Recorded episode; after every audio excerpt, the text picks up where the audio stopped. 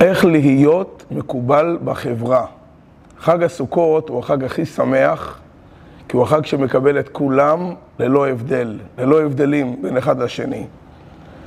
איך אנחנו באמת נרגיש מקובלים, וחס וחלילה, הדבר הכי שנוי על כל אחד מאיתנו, זה להרגיש דחוי. אז כמו שאמרנו, כל החגים אנחנו צריכים להיות שמחים, ושמחת בחגיך והיית אך שמח. מהי השמחה המיוחדת של חג הסוכות? שזה מחבק את כולם, ולא שום הבדל. הנה הסוכה, יש ביטוי בגמרא במסכת סוכה שאומרת, ראויים כל ישראל לשב בסוכה אחת. כולם יש להם מקום בסוכה. יש לזה כמה משמעויות, אבל המשמעות הכללית, שכולם שייכים לסוכה, אין שום הבדלים, אין שום סייגים, קטלוגים, כולם באותה מידה. יכול להיות בעלי אה, צורה, בעלי עמדה, אנשים עם תוכן, אנשים בעלי ממון, אנשים פשוטים, אנשים נמצאים, כולם מרגישים שייכים לסוכה. סוכה מחבקת את כולם באותה מידה, במידה שווה. אבל איך אנחנו נלמד מהחג הזה שאין מצב של דחוי, אין סוג א', אין סוג ב', אין סוג ג', ואפילו לא סוג ד'. לא רק לא סוג ד', אלא אנחנו בשיעור הזה נלמד ונגלה עומק מיוחד דווקא בסוג ד'. אנחנו יודעים, יש לנו ארבעת המינים, ארבעה סוגים בעם ישראל. הסוג הרביעי הוא הסוג המיוחד, דווקא שאין בו שום דבר. תכף אנחנו נגיע לזה. לפני כן נפתח בסיפור מיוחד על נחום, שהיה, לא עלינו, יתום מאבא. אבא שלו נפטר בסמרקנד, עיר באוזבקיסטן, והוא עלה לארץ ביחד עם אימא שלו ועם אחותו. שניהם היו ילדים קטנים. נכנסו למעון עולים בכפר חב"ד, אבל הם לא הרגישו פה במקום שלהם, ובפרט נחום, הוא סחב את היתמות, ולא נקלט בשום מסגרת. עברו לחו"ל, ושם גם אותו דבר.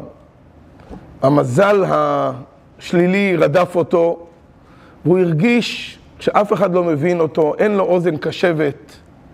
הסתובב בברוקלין, נכנס לבית המדרש של הרבה, ומפעם לפעם כשהרבה היה רואה אותו, הרבה ככה היה אה, נותן לו מבט של חיבה.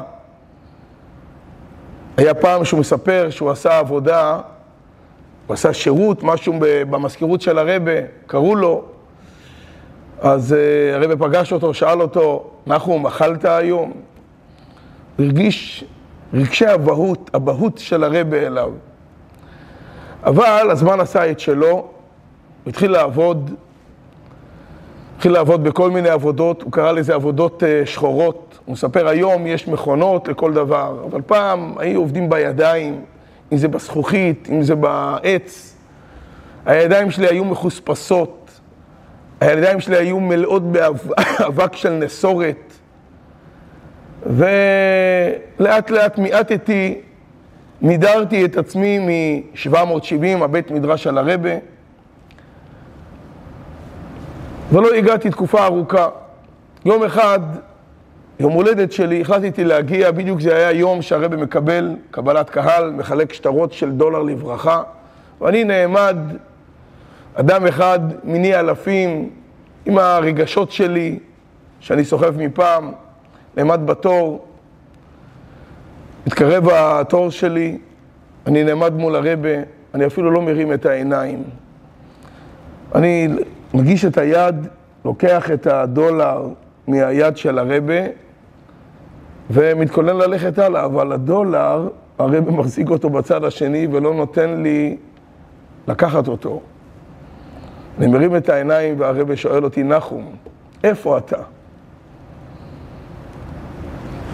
הרבי דיבר איתי ביידיש, ידעתי יידיש, ואני אבל מאוד התבלבלתי מהעובדה שהרבי פתאום פונה אליי, שואל אותי, איפה אתה?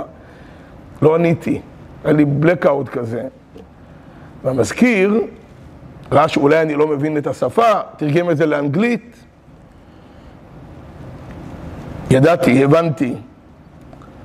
אבל החיוך של הרבה מאוד אה, תפס אותי והתעשתתי, ואמרתי ככה מהלב, רבה, איך בן שמוציק, אני מלוכלך, התכוונתי במובן הפיזי וגם במובן הרוחני. אני, קשה לי, קשה לי לבוא. לא נעים לי, אני מרגיש נבוך. הרבי מיד הרגיע אותי ואמר לי, זה בסדר, תבוא כמו שאתה. חג הסוכות אמרנו, זה חג שמחבק את כולם. זה רואים את זה בסוכה, רואים את זה גם בלולב. יש ארבעה מינים. ארבעה מינים זה האתרוג, הלולב, ההדס והערבה. כך אומרת הפסוק בפרשת אמור בחומש ויקרא, ולקחתם לכם פרי עץ הדר, כפות תמרים, וענף עץ אבות וערבי נחל. ארבעה סוגים, פרי עץ הדר זה האתרוג, כפות תמרים זה הלולב שגדל על עץ תמרים, ענף עץ אבות זה ההדס, שהוא מעובה בעלים שלו, וערבי נחל הערבות. כל הסוגים. ולמה כל הסוגים? מה הסוגים השונים? לאתרוג יש גם טעם וגם ריח. הוא הסוג המושלם. הלולב יש בו רק טעם, יש לו טעם של תמר. להדס יש בו ריח, אבל אין בו טעם. לערבה אין לא טעם ולא ריח. אומר הקדוש ברוך הוא, אני רוצה שתיקחו את כל המינים ביחד, יוקשרו כולם באגודה אחת, כדי לעשות את המצווה המיוחדת, שמסמלת גם את האחדות, כמו שאמרנו, את השמחה, כמו שהפסוק אומר מיד אחרי כן, ושמחתם לפני השם אלוקיכם שבעת ימים, בהמשך, בהמשך ל"ולקחתם לכם", איך אתם יכולים להיות שמחים ביחד כשאתם באגודה אחת? אתם לא יכולים לקחת רק את האתרוג, שיש בו גם טעם וגם ריח. לא יכולים לקחת רק את הלולב או הדס, שיש בו רק טעם או רק ריח. חייבים לקחת גם את הערבה, שאין בה לא טעם ולא ריח. אבל אנחנו נגלה פה דבר מעניין נוסף. הזכרנו את הפסוק שמדבר על ארבעת המינים, הפסוק שמדבר על כל פרי, על כל מין בפני עצמו, הוא מאפיין את אותו הסוג. הוא אומר, צריך לקחת אתרוג, פרי עץ הדר. יש לנו פה אתרוג, האתרוג הוא פרי משובח, כמו שאמרנו, יש בו גם טעם, גם ריח, אבל הוא גם הדר, הוא מהודר. צריך להיות מהודר, הוא צריך להיות יפה, הוא צריך להיות, אסור שהוא יהיה יבש. אבא שלי, זיכרונו לברכה, מספר על התקופה של פעם שהם היו ברוסיה. לא היה להם אתרוגים, היה להם לולבים, היה להם הדסים, היה להם, אתרוגים, היה להם אה, אה, ערבות. לא היה להם אתרוגים. פעם אחת הביאו אתרוג יבש, שכבר בירכו עליו במקומות אחרים, בסוכות, בסוכות שעבר. והביאו את זה לרוסיה רק כדי שיראו מה זה אתרוג, אבל זה גם, כבר לא היה לו את הצבע של האתרוג. אתרוג צריך שיהיה פרי עץ הדר, זה המאפיין שלו. ככה יוצאים ידי חובה של המצווה. אותו דבר, צריך לקחת את הלולב, צריך שיהיה ממין העץ התמר, אבל גם העלים שלו, פה שמנו אמנם טבעות, אבל גם ללא הטבעות, העלים שלו כפותים, כפות תמרים. צריך שהעלים יהיו כפותים ביחד. צריך לקחת גם את ההדס, הדס צריך להיות באופן כזה, הנה, אנחנו לא רואים פה את הקנה אפילו. צריך להיות שלושה עלים בכל, בכל קומה. כלומר, זה מסודר יפה, עם קומות, סדרות של עלים, בכל קומה צריכים להיות שלושה עלים, והם אפילו מגיעים לתחתית של הקומה העליונה. ככה ההדס הולך, הוא מעובה בעלים. זה הסוג השלישי. בעצם האתרוג, הלולב וההדס. כל אחד יש לו את המאפיין שלו, מה הוא צריך להיות. כמו שאמרנו, האתרוג צריך להיות פרי עץ הדר, הלולב צריך להיות מעץ תמרים ועלים כפותים. ההדס צריך להיות מעובה בעלים שלו, שלושה עלים בכל קומה. ערבות, יש לו גם מאפיין. התורה אומרת שצריך לקחת ערבות, ערבי נחל. מה זה ערבי נחל? ערבות שגדלים בנחל. ערבות שיונקים מהמים של הנחל, שפת הנחל. בזה ישנה הלכה שאומרת, לאו דווקא. אתה יוצא לשוק ארבעת המינים, האתרוג אתה צריך לחפש את האתרוג היפה, יש לזה כל מיני מחירים, אנחנו יודעים. להדסים, אתה צריך לחפש את ההדסים המהודרים, הדסים משולשים, שיש להם שלשות אחד על השני. זה ההדס המהודר. ללולב, כמו שאמרנו, אתה צריך לחפש את הלולב המהודר, לדעת קודם כל שהוא לולב מקורי, מעץ של תמר. הוא לולב כזה שהעלים שלו נפתחו, הוא כבר לא טוב. יש לזה הרבה הלכות. ערבות, נו, גם אם מצאת ערבות שהן לא גדלים בנחל, ולהפך, אתה אפילו לא צריך לחפש ערבות שגדלים על הנחל. גם ערבות של חצר הבית, אם יש לך עץ של ערבות, שאתה יודע שזה ממין ערבה, מהצורה של, ה, של הערבה, הנה יש לנו פה ערבה, זה כבר בסדר. הערבה הזאת לא גדלה על הנחל, וזה בסדר גמור. אתה יכול לקחת גם את זה, אתה לא צריך לחפש, לא צריך להדר, אין פה שום הידור. למרות שהתורה כותבת במפורש ערבי נחל. מהי הסיבה שפה, כשמציינים, מאפיינים ואומרים איזה ערבות לקחת, ההלכה אומרת, לא נורא.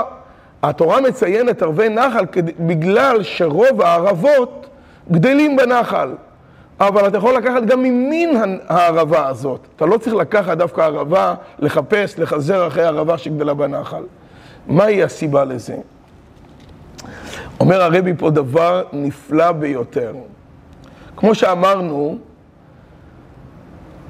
ארבעת המינים מסמלים ארבעה סוגים שונים. זה ארבעה סוגים גם בעם ישראל. יש כאלה שיש להם טעם, ויש כאלה שיש להם ריח. יש, יש, יש כאלה שיש להם גם טעם וגם ריח. ויש כאלו, מה לעשות, לא טעם ולא ריח. אבל נשים לב, כמו שאמרנו בתחילת השיעור, הסוג הרביעי, הסוג הדלת, הוא הסוג שפה אנחנו מחזרים דווקא אחריו. אלה שיש להם טעם וריח, מה זה טעם ומה זה ריח? טעם זה ידע, טעם זה השכלה, תלמידי חכמים, אלה שיש להם תורה, יש להם טעם. יש להם, איך אומרים, ידע זה כוח, יש להם עוצמה מיוחדת, אבל העוצמה שלהם לא מפיצה ריח, לא עושה שום דבר לסביבה. יכול להיות אדם כזה שמסתגר ולומד לעצמו, אין לזה שום השפעה על הסביבה שלו. יש אנשים שאין להם את הטעם, אבל יש להם את הריח. ריח מסמל מעשים טובים. אנשים שיש להם השפעה עצומה על הסביבה, הם לא מסתגרים בבית. להפך, הם מחפשים לצאת, מחפשים לעשות טוב. אנשים שנעים להיות בסביבה שלהם, יש להם ריח טוב, מפיצים ריח טוב. אבל תוכן, לאו דווקא שיש להם. אין להם מה ללמד, אין להם השכלה, אין להם ידע, הם לא ידענים גדולים. אין להם את ה-Waze שיש לאלה שיש להם תורה. הם לא יודעים להגיד לך מה כשר, מה פסול, מה מותר, מה אסור, מה טהור, מה טמא. אבל הם אנשים שעושים טוב, ולכן הריח שלהם מפיץ ריח נעים, נעים להיות בחברה שלהם. אז יש אנשים שהם בעלי תורה, שזה מסמל הלולב. לולב, יש לו טעם, אבל הוא ללא ריח. יש אנשים שיש להם ריח, הם מעשים טובים, כמו ההדס, אבל לאו דווקא שיש להם תוכן. להדס אין טעם. יש אנשים שיש להם גם את זה וגם את זה, הם התברכו בשתי התכונות. יש להם גם תוכן, גם השכלה, ויש להם גם ריח. הם גם עושים טוב, הם גם משפיעים. להפך, מהתורה שלהם, הם יודעים להשפיע, הם יודעים לעשות טוב לאנשים משפיעים על הזולת. הם רואים את הזולת, הם רואים את הצרכים, הם מפיצים ריח נעים. זה האתרוג, שיש לו גם וגם, מושלם, הסוג המושלם ביותר. ויש ערבה שאין בהם לא, בהם לא טעם ולא ריח. אין להם לא תוכן, וגם לא רואים בהם מעשים טובים. אנשים רדודים, שלפחות אתה מנסה לראות אולי יש להם משהו טוב, שום מעורבות חברתית, שום אכפתיות, שום דבר, חיים לעצמם, חיים את החיים. שום דבר לא. אין בהם תועלת, לא לעצמם וגם לא לאחרים. זה הערבה. הקדוש ברוך הוא אומר, אני רוצה שתיקחו את כל הסוגים ביחד. אני רוצה שתיקחו את האתרוג, כמו שאמרנו, המושלם, את הלולב, בעלי הטעם, בעלי תורה, את, ה, את, ה, את ההדס, בעלי המעשים הטובים, יש להם מצוות, הם מפיצים ריח טוב, הם עושים הרבה מעשים טובים בין אדם לחברו. אני רוצה אבל שתיקחו גם את הערבה. לכל אחד אמרנו, המאפיין שלו מעכב בו. האתרוג חייב להיות הדר, והלולב חייב להיות כפות, העלים כפותים, וההדס חייב להיות מעובה בעלים. זה המאפיין שלו. בערבה, שאין בה לא טעם ולא ריח, גם המאפיין הבסיסי שלה, שזה ערבי נחל, גם את זה אני אפילו לא מחפש. אומר הקדוש ברוך הוא, אני קורא לזה ערבי נחל כי כמו שאמרנו, רוב המין הזה גדל בנחל. אבל אני לא מחפש מעלות, לא מחפש לא מעלות לא של טעם ולא של ריח, אפילו לא מעלה שהערבה הזאת גדלה על מים, שהיא יונקת ממים, שהיא יונקת מתוכן כלשהו, שהיא קשורה, שהיא מחוברת, שיש לה איזשהו חיבור גלוי מהסוג שאני יודע שהוא היה מחובר על המים. שום דבר. אלא עצם העובדה שהוא מין של ערבה. עצם העובדה שמדובר ביהודי שהוא מזרע ישראל, שהוא בן אברהם, יצחק ויעקב. שום מעלות גלויות. אגב, כל המעלות שאמרנו קודם, רואים את זה. רואים על האתרוג את המעלה שלו, רואים על הלולב את המעלה שלו, רואים על ההדס את המעלה. בערבה לא רואים שום מעלה, לא רואים שום, שום דבר ניכר. להפך, אין בו שום מעלה. אולי אפילו צועק שאין בו שום מעלה. אפילו לא גדל על מים. אבל זאת המעלה של הערבה. דווקא הפשיטות הזאת, דווקא זה שכל המעלה של כל העיקר שלו, כל הישות שלו, שהוא מין של ערבה, כל הישות שלו שהוא בן של אברהם, יצחק ויעקב, היא בת של שרה, רבקה ולאה. אני לא מסתכל על הצד הדחוי, אני מסתכל על הצד הפנימי העמוק שבהם. בכל אחד אחר אני מחפש את המעלה שבו. יש לו את המעלה העצמית, אבל אני מחפש גם את המעלה הייחודית שלו. מה המעלה הייחודית שלך? מה המעלה הייחודית שלו? מחפש לראות את החוכמה, מחפש לראות את המעשה הטוב. בערבה אני לא מחפש שום דבר. אני רק רוצה לדעת שהוא יהודי, זה הכל. שהוא חלק מאיתנו, שהוא שייך לאברהם, יצחק ויעקב. הוא גם שייך לסוכה. ולא רק גם, אלא דווקא הפשיטות שלו מקשרת אותו לקדוש ברוך הוא. שהקדוש ברוך הוא עצמותו ומהותו של הקדוש ברוך הוא, זה גם משהו שהוא למעלה מכל מעלה, זה לא משהו שאני יכול להגדיר אותו. יש לו כמובן את כל ההגדרות, את כל האמירות, כל התוארים, אבל הקדוש ברוך הוא למעלה לגמרי מכל התוארים. הוא נקרא, בלשון הקבלה, פשיטות העצמות. עצמותו של הקדוש ברוך הוא.